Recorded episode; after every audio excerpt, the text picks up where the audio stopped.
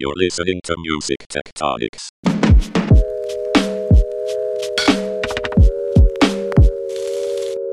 Hi, everyone, and welcome to Music Tectonics, the podcast that looks at the massive movements shaking up how we imagine music and tech.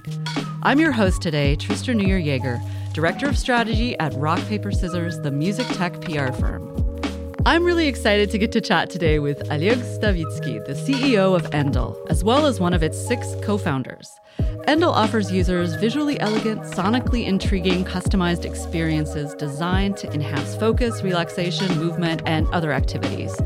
Though amazingly adept as entrepreneurs and tech whizzes, Oleg and his colleagues are also remarkably artful and creative in the way they imagine how to deliver these experiences and how to work with artists like Grimes and James Blake.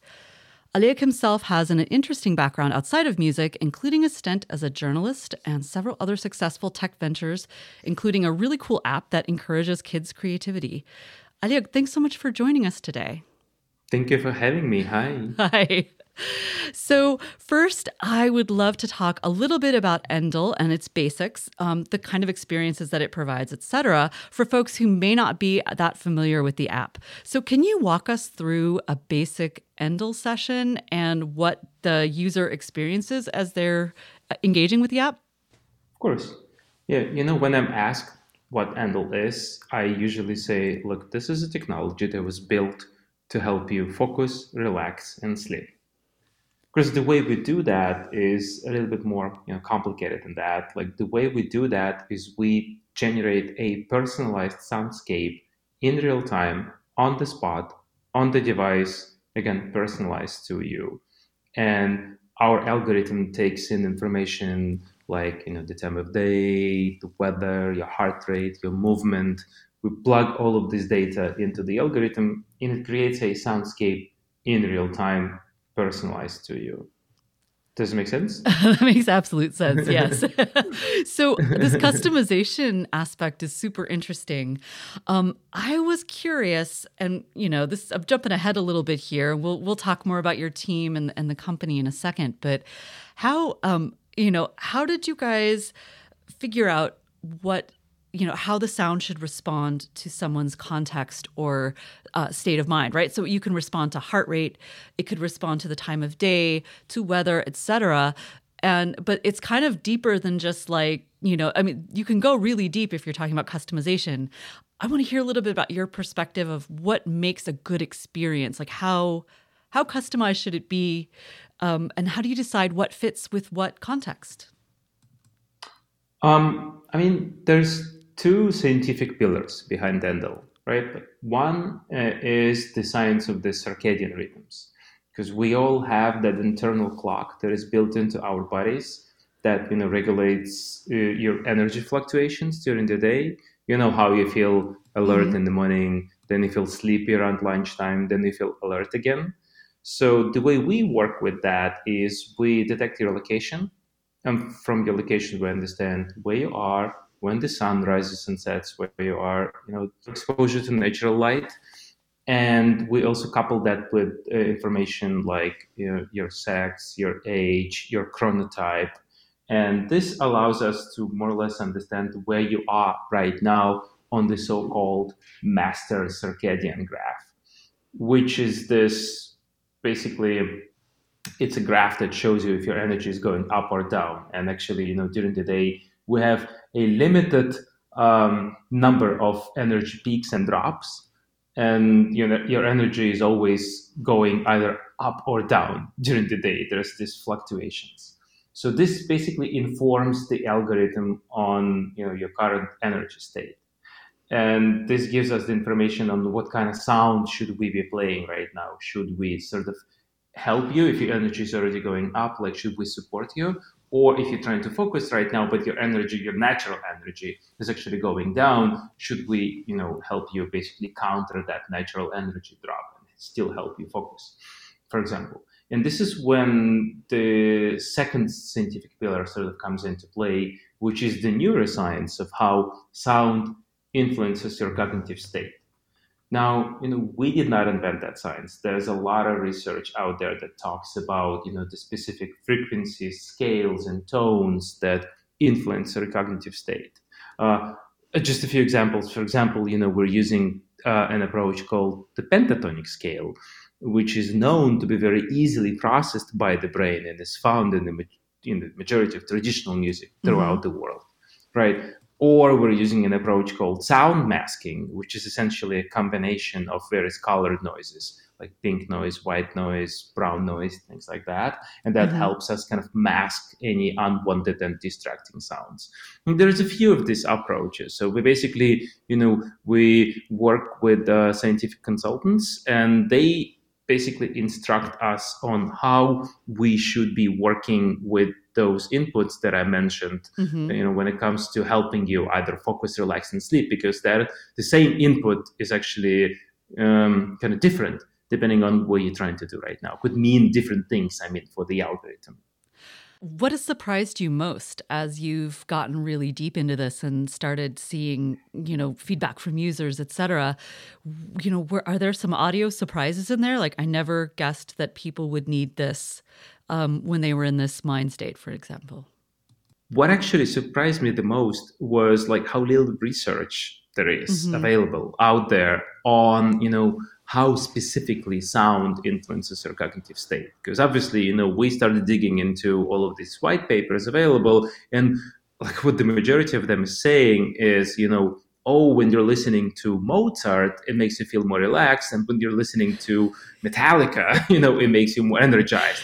We were, we were like, oh, really? Wow. I mean, well, yeah. breaking news. yeah, like, duh. But like, how about like one step deeper, right? Mm-hmm. Like, and um, mm-hmm uh, and, and there's there's almost no research on how exactly specific frequencies you know scales and tones how your brain reacts to them. There's almost none of that. Hmm. so we basically uh, we went deeper and we kind of started doing our own research. And you know last year we've recruited 50 people and you know they were wearing they were wearing this EEG headbands that mm-hmm. measure your brainwave activity. And we were actually literally measuring people's brainwave activity uh, while they were listening to Endel and comparing that to their brainwave activity when they were listening to nothing, silence, yeah, or the most popular focus playlists on you know the DSPs. Yeah, so this was and dedicated then, to focus, right? That was the yes what you were measuring. Yes. Mm-hmm.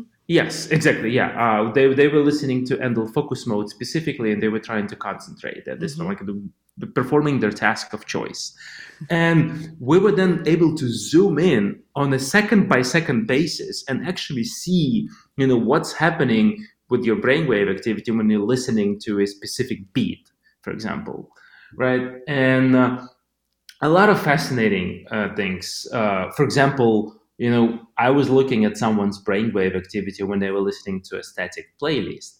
And you could see how there's these peaks and drops, peaks mm. and drops throughout mm-hmm. the session. And I could then, you know, literally zoom into the playlist and see what kind of songs they were listening to at the time. And the songs themselves, they're not, they were not as important, frankly. What was important is that it's just the nature of a static playlist. You know, you're listening to something and it, it consists of songs and those songs have you know the beginning the middle and an end exactly and it's so their just brains are anticipating the the arc of the song not necessarily yeah. responding to the audio input itself like the it's the perception of the cultural unit of a song versus the the perception exactly. of audio yeah oh fascinating that's really cool and then the song would end you know uh-huh. and you, you, you could see how when the song ended you know the the concentration of that particular person went down and then they would pick up again. So it's mm almost distracting because you're getting into the zone but then you're immediately going out of the zone. Oh wow. And then when you look at endel what we found is that the consistency of the beat specifically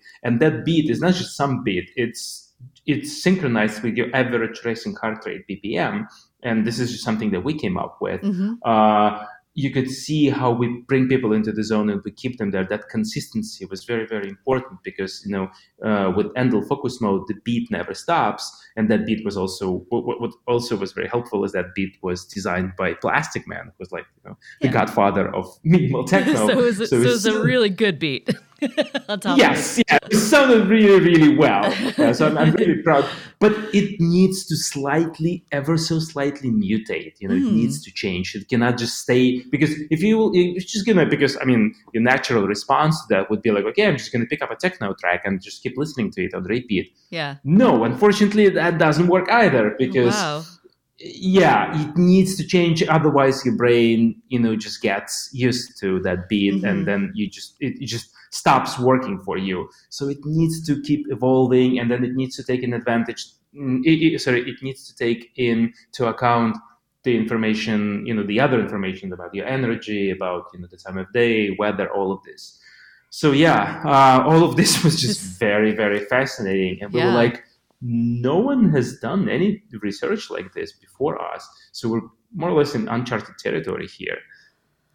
So this is really interesting, um, and I love that it's you know we're sort of circling around this a bit, but it seems like you need you know to avoid the the uh, switch cost effect if we're talking about focus right you need mm-hmm. you need to avoid too much variety or anything that's too jarring or that fits into these sort of preconceived notions of what music does um, but at the same time, you need enough variety so that the stimuli are, you know, there's still there's still like audio stimulus, right?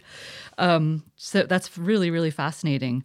So you know as we uh, so it sounds like there's a whole there's you still have a lot of work that could be done in the realm of customization oh, yeah. what are you without giving anything um you know anything that you guys have up your sleeves mm-hmm. away how are you mm-hmm. thinking about like the next phase in customization what comes next i mean we have everything from like you know adaptive stuff for running um there's you know things like Endel, like you said, for focus that shifts just enough to keep you on point. What what's the next level of customization for for an audio experience? There's a couple directions, right? Mm. Like they were kind of exploring. I mean, and they were there from day one. This is something that mm-hmm. we have envisioned Endel to be from the very beginning. Number one is working with other senses, right? Like how should the light in the room, how should mm. the temperature in the room change depending on you know your circadian rhythms, depending on what we're trying to do right now. Actually, when we were just going through the Techstars Music Acceleration Program in 2018, they've given us this room where we have integrated Endel with, uh, you know, smart light system and a mm-hmm. smart thermostat. And it was just fascinating to bring people in and just, you know, show them how lights go down yeah. and temperature changes just because you're switching from focus to relax. That's so, so that's cool. one direction. Nice. Yeah, and I think we will definitely uh, we, not, not I don't think I we are working on kind of exploring that part, like it, because Endel is truly, you know, uh, uh, um, it's it's not just a sound uh, mm-hmm. technology. I guess that's what I'm saying. But uh, something that that was always a part of our kind of long-term vision was you not having to choose the soundscape or it's or a particular uh, activity, right? Mm-hmm. Like it's you just pressing play and so basically, I envision Endel as just this one play button at the end of like you know the, my my end game vision is Endel just have has just one button and yeah. you open the app and you just say hey start playing. And it takes in all of the information like your calendar right? Like it takes in information all of the other inputs. And it's just automatically shifts between focus and relax and different intensities of those soundscapes and it suggests certain activities. So it is essentially a you know a generative soundtrack to your day. Mm-hmm. that's how i see endel and this is what we're building towards. That's really cool. So you've mentioned in past presentations that i watched online that you've done a lot of silent meditation and mindfulness work on your own. And I'm wondering, um, as someone who has worked with silence as a way to cultivate mindfulness or to change your mind state, how does audio, like, what can audio do that silence can't? Um, what, you know, what is, what's the importance of sound and music um, in our, uh, you know, our search for finding balance or um, finding the right level of energy uh, versus sitting in silence in your experience? I mean, meditation in complete silence uh, without any audio or sensory or visual um, stimuli is very very tough. Yeah, and it's like the grandmaster level, really, for us mere humans. Yeah, Yeah.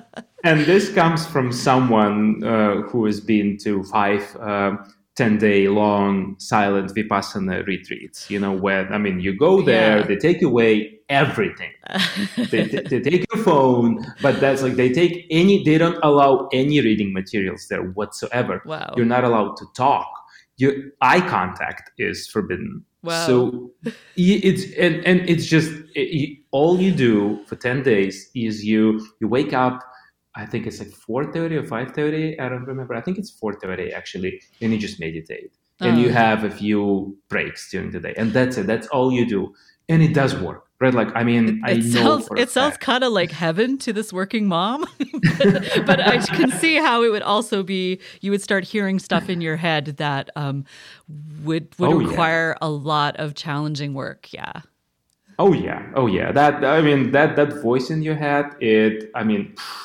first of all, there's a lot of voices. It's not just one voice, and, and you can see how your brain starts. You know, it tries different strategies with you Mhm. because it, it gets really, really, really scared of this kind of more or less like a, a surgery that starts happening, you know, and it, and it, it bleeds, it threatens you. It's, you know, your, your, brain gets very, very scared of this situation. But what I'm saying is, hey, not, and it's, you know, when, especially when people are saying, oh, you know, you feel so stressed and the world is crazy, you should try mindfulness meditation right now. And it sounds like such an easy thing to do Mhm. but it's actually a very very uh, in my mind it's a very elitist thing these days yeah. because i know for a fact that in order for mindfulness meditation to really work for you you need to commit to it and you need to meditate like an hour in the morning and an hour in the evening and it's just not a lot of people can just simply make the time for that or afford that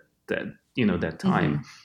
And uh, let alone you know the fact that a lot of people are just didn't have you know and, and it's fine like not everyone has the discipline or the willpower to kind of you know really go with this and and really start meditating for such Well, a long time. and in, and in you know in, in everyone's defense like the way the traditions that have these kind of meditative practices all over the world have a lot of like there's like an on ramp and an off ramp there's a you know a, a container to hold all this stuff. Whereas in the modern world we're just like go sit somewhere you know? There's Yeah. no there's no real guidance um and and maybe guidance isn't necessarily required but uh, it, it's more there's a lot more to it than that in the traditional methods and there's a reason why people have to spend years preparing for this kind of activity Yeah. you know anyway Yeah. sorry Yeah, no, I, I absolutely agree with you. So in that sense, yes, like I mean, if we're talking, you know, an ideal scenario, yes, everyone would be meditating Mm. in silence. this is, and the world would be a, a, a much better place. Frankly, I, I, I firmly believe that. Unfortunately, that's just not, you know, the world that we live in, and we live in a constantly connected world. And I also, you know, this is something I'm quoting in our uh, manifesto on our website, which I wrote, which quotes Marshall McLuhan, who in the, it's crazy. I think it was 1965 and 1967. He said, you know, we're using, you know, the, the the media of the old to solve the problems that we are facing as a society right now. Hmm. And unfortunately, that's exactly the case. Like we have these modern apps that deliver practices, mindfulness meditation that are like thousands of years old and Mhm. it's just like they're unfortunately they're just not designed to help us cope with the insane uh, 100 you know 24/7 connected world that we live in so this is where sound comes into play in my mind because it's just the easiest way to control your environment. You know mm-hmm. what could be easier than put on headphones just playing something and we all know the power of sound and the power of music. It's just every single person in this world knows this right? And even john cage said that there's you know there's no such thing as an absolute silence right? Yeah. because you, you know your body still produces sounds and everything is a soundscape to me actually at this point frankly exactly so there's yeah it's it's very hard to be in absolute silence so i think we should be using sound and i think sound is the, the easiest way to kind of take our environment under control That's a really um, It's a really good. And in some ways, it makes me think a bit about your work with artists. And I'd love to dig into that for a minute here. Um, you know, you you've worked with some very distinct, unique, idiosyncratic artists. Like, I mean, Grimes would be Exhibit A, right? she's she's pretty special. she does her thing, right? Um, and and yet you have this very, um, you know, when you're talking about what Endel is doing and how it's responding, there's some specific kind of parameters that need to be met for um, for it to be effective. So, how do you balance the distinctiveness of uh, an artist with a vision um, with the the needs that a user may have and the sort of um, higher you know mission to bring people to different uh, uh, kind of a different way of understanding their own minds if i may put it that way Sure. I mean, I, I, have a few anecdotes, right? Yeah, like, go, uh, go, for it. uh, but you know, be, before we dive into those, like just to explain how exactly the process of mm-hmm. working with an artist looks like, right? Those artists, they never submit, you know, um, actual recorded composition. They never create like a full song. Mm-hmm. Uh, what they do is we supply them with a list of guidelines we're saying hey we need that many chords you know that many pads that mm-hmm. many vocals uh, uh, with uh, and they need to be in that scale so it's it's a guideline document and it depend that guide those guidelines they are different depending on you know whether we're working on a sleep soundscape or a focus soundscape mm-hmm. or uh, you know a running soundscape they are different so at the end of the day, what the artist submits is what I call a set of building blocks. They're like Lego blocks and they're they're in in uh, the music industry they're called stems. They mm-hmm. are individual sounds from one to let's say ten seconds long, and we then feed them into the algorithm, and the algorithm then you know splices those uh, picks the right stems and splices them together, like overlays them with some post processing effects, depending on what the inputs are. Mm-hmm. So the artist never actually has you know, the full control of what is uh, going to happen, you know, what the algorithm is going to come up with. And this is the first thing I always say to the artist like, you need to be prepared to let go. You're not in control. Basically, it's a new tool. You know, you you you kind of throw stuff into the machine, and then you take a step back, you take your hands off, and then you kind of you know hear what comes out of the machine but you, there are ways of course to tweak the end result like it's not like it's just a one way road no there's we do have we have built this uh, um, tool set which we, we're calling Endel Studio, and it's all powered by our technology that is called Endel Pacific. And so the artist has a chance. The artist has a chance of uh, kind of you know affecting the end result of course and it was very funny because you know for example with grimes she was very chill she was like i love the sound of it she's like i just i don't feel this particular vocal that i've added here let's remove that change mm-hmm. that to uh, you know some other vocals it was more about her lawyers because obviously you know that's where that's where it always ends in the music business. The fun stops but the no offense entertainment lawyers who are listening but uh yeah when the lawyers come in that's when things get you know a little but, less I mean, chill. course, yeah but i mean they, they, had her best interest in mind. Yeah of course. i mean and i, I, I, I can totally understand like the, the where they were coming from. They were like she needs to approve she approved the soundscape so the soundscape needs to appear in your products. Wow. Exactly the way she approved it. You're like, uh... I was like, but what, yeah. like, what is it that she's approved? You know yeah. what I mean? Because it's like, I mean, she heard like a particular version uh, that was, that sounded uh, a certain way because it was like that time of day, that weather. Mm-hmm. Uh, and they, they did had uh, a bit of a hard time to kind of, you know, acknowledging the fact that it's like the artist can never anticipate all sorts of combinations of the soundscape. Uh, or to give you another uh, example, you know, when we were working with Plastikman, Rich Hawtin, right, like who's a, mm. a genius artist, like and when and his his music is so precise it's so architectural it's you know it's very very sparse in the sense that there's mm-hmm. not a lot of sounds there yeah but each and every sound each and every bass and each and every kick yeah. you know it's just it's, perfect yes Yeah. it's there and it's it's it's very it's surgical almost you know so we sent him like a few demos of what the algorithm came back uh, came up with and he came back to us and he was like well i have a i have some notes and then he proceeds to open like a list of notes where he literally you know he comments on a second by second basis Oh my and we were god. like, and we were like, he's like, second 45, you know, there's this bass here and it, it misses that, that reverb echo that I've applied there. So we're like, okay. yeah. uh, we, we, there, there's a few things that we need to talk about here. So we, he ended up coming into our studio several times and we've spent hours and hours just listening to what the algorithm is coming up with and kind of setting up, we, we were like, please stop giving feedback on the actual sounds that you're hearing.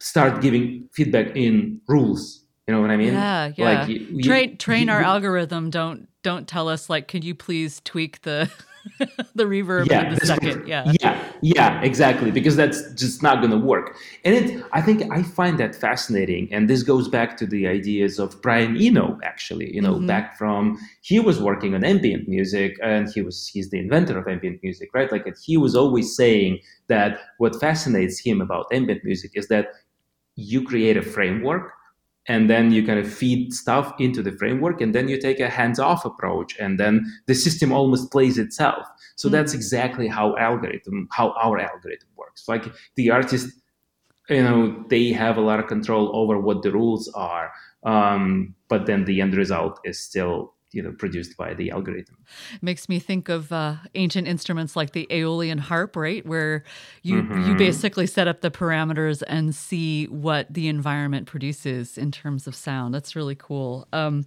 going back to our friends, the lawyers, um, you are really at this frontier that is a really challenging one. Even though we you know we've had generative music out you know in the marketplace, for lack of a better way to put it, for you know five six more years, right, Yeah.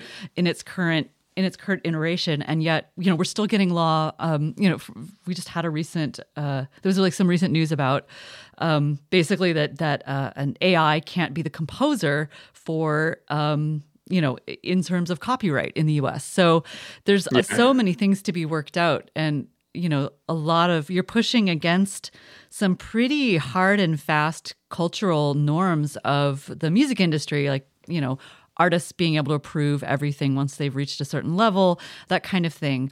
Um how what what sort of what have you developed as as an entrepreneur and as someone who's trying to sort of straddle the the technological and creative sides of this um, to to help people understand and you just gave that great example with Plastikman.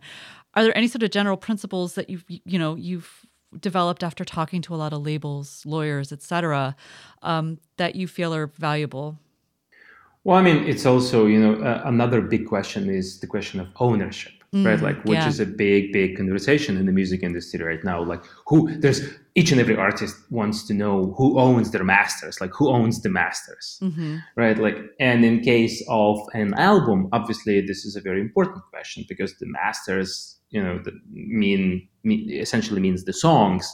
In our case, this is not, this question is frankly not that relevant hmm because if we're talking about individual stems and some of them are just like one second long like i mean the question of who owns the masters for those particular stems is almost irrelevant because the algorithm the end the so-called quote unquote recorded composition and this is what everybody cares about in the music industry the recorded composition is created on the fly every time someone presses play inside our apps but the algorithm creates the quote unquote recorded composition. And it's never recorded because it's never it's, it's never a static composition. Like it's always it's it's ever changing it's um so this question also this is i think the question of ownership. Hmm uh, this is something that we had to work around and, and kind of exp- frankly explain to people. It, it comes down to explaining what the artist submits and what the end result is. In certain cases, we actually had to,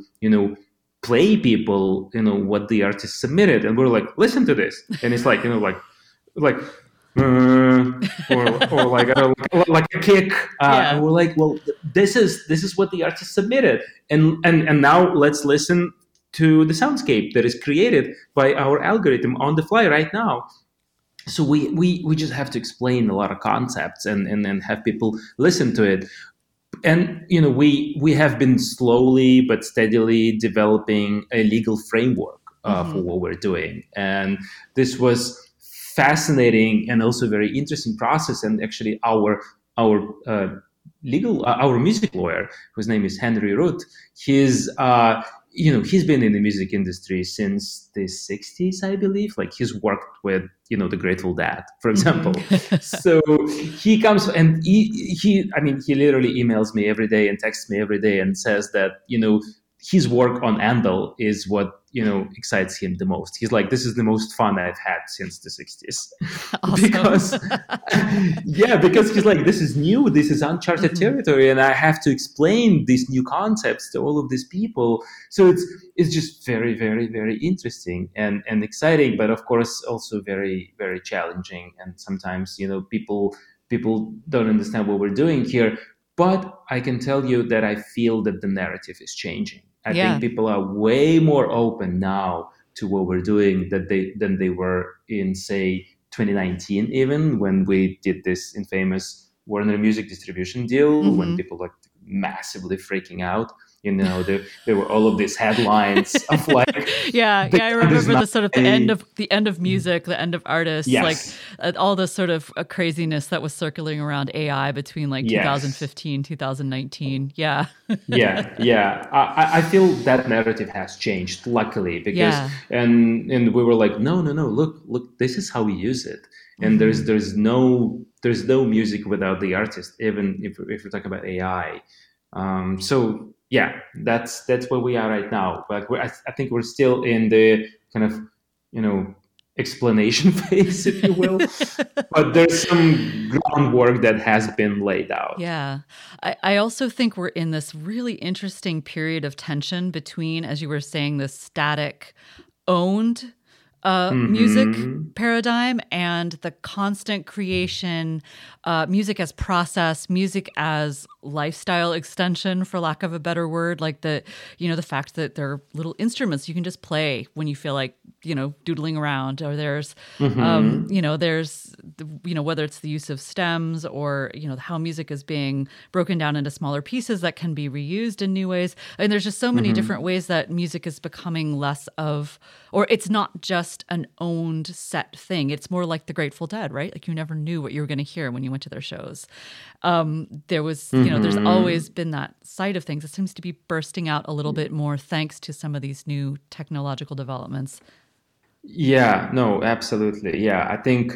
I mean, I think we're going to see a lot of very interesting applications mm-hmm. of uh, technology to, you know, how the music, how to what I think what, what, what is being challenged right now is frankly uh, what do we call music and what is the concept of an album yeah. and, and and a song right because we we we know that on DSPs music is primarily consumed through playlists right like that is a, a playlist is now kind of you know the predominant form in which music is consumed. So people think playlists. They don't think individual tracks. They don't think albums even. They think playlists.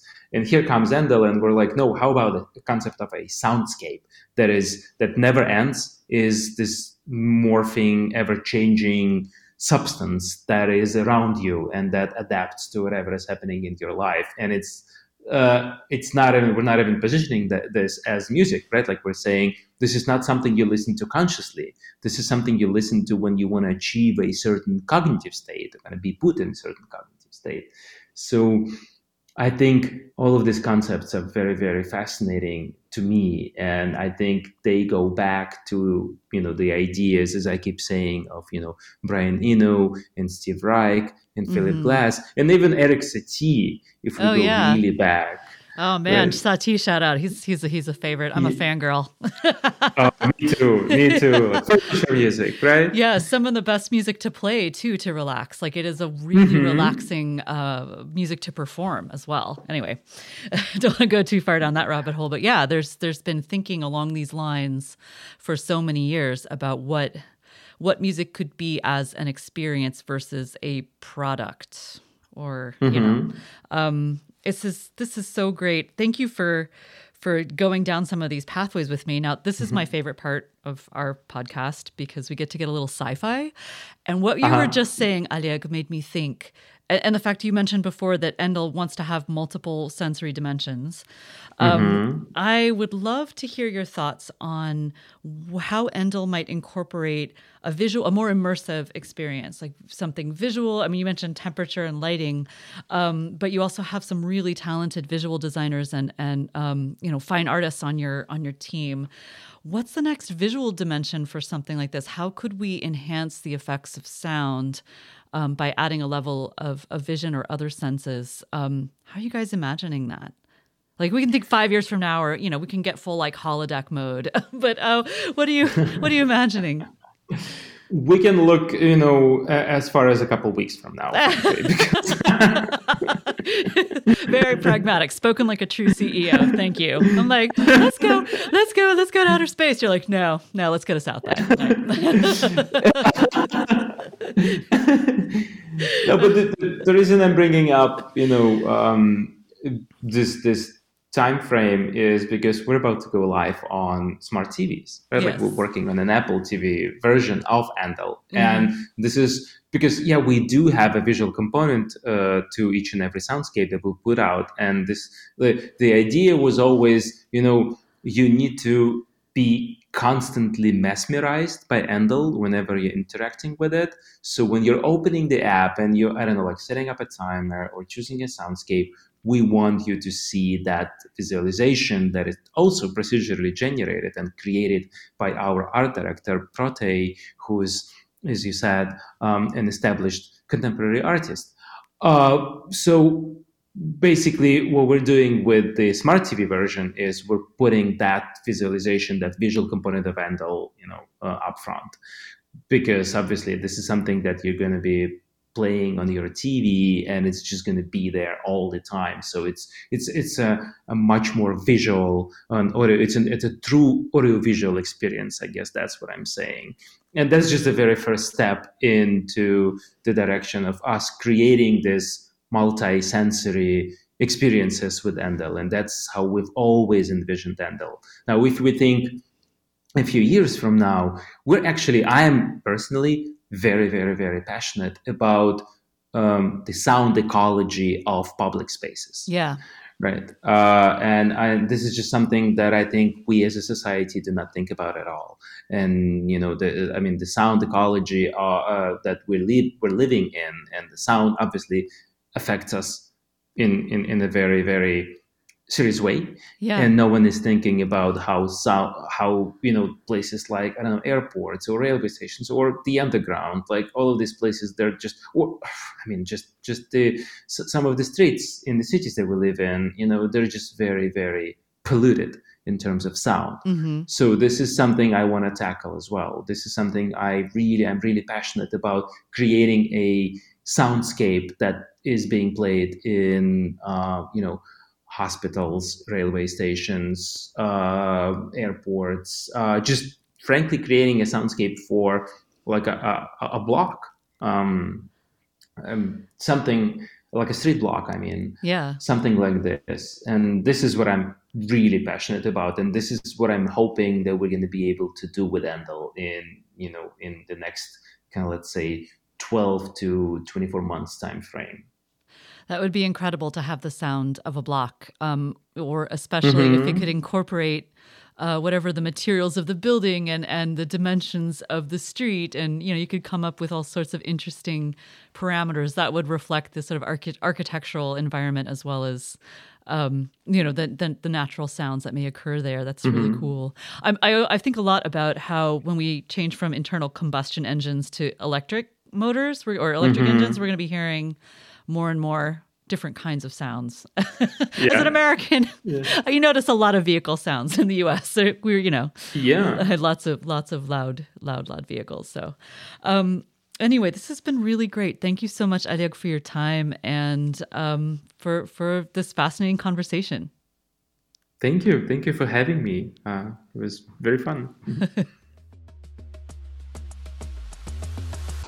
Eleanor here with some big news. The Music Tectonics Conference returns for 2022, October 25th through 27th.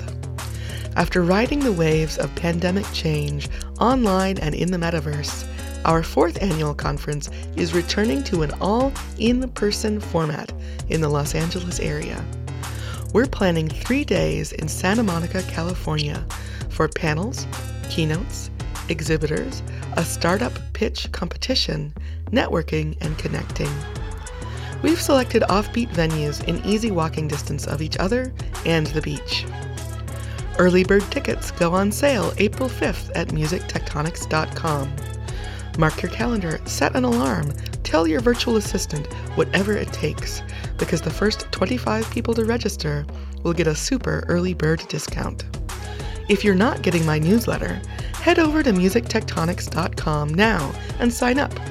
You'll get updates on the music tech and innovation programming we're planning for this year's conference, insider deals, and more. See you in California this October. Thanks for listening to Music Tectonics. If you like what you hear, please subscribe on your favorite podcast app. We have new episodes for you every week. Did you know you can dig deeper into all our episodes with the show notes at musictectonics.com? While you're there, look for the latest about our annual conference, sign up for our newsletter to get updates, or get the Music Tectonics app for music tech news. Everything we do explores seismic shifts that shake up music and technology the way the Earth's tectonic plates cause quakes and make mountains. Connect with Music Tectonics on Twitter, Instagram, and Facebook, and find me, Dmitri Vietze, if you can spell it, on LinkedIn. Bye bye. You're listening to Music Tectonics.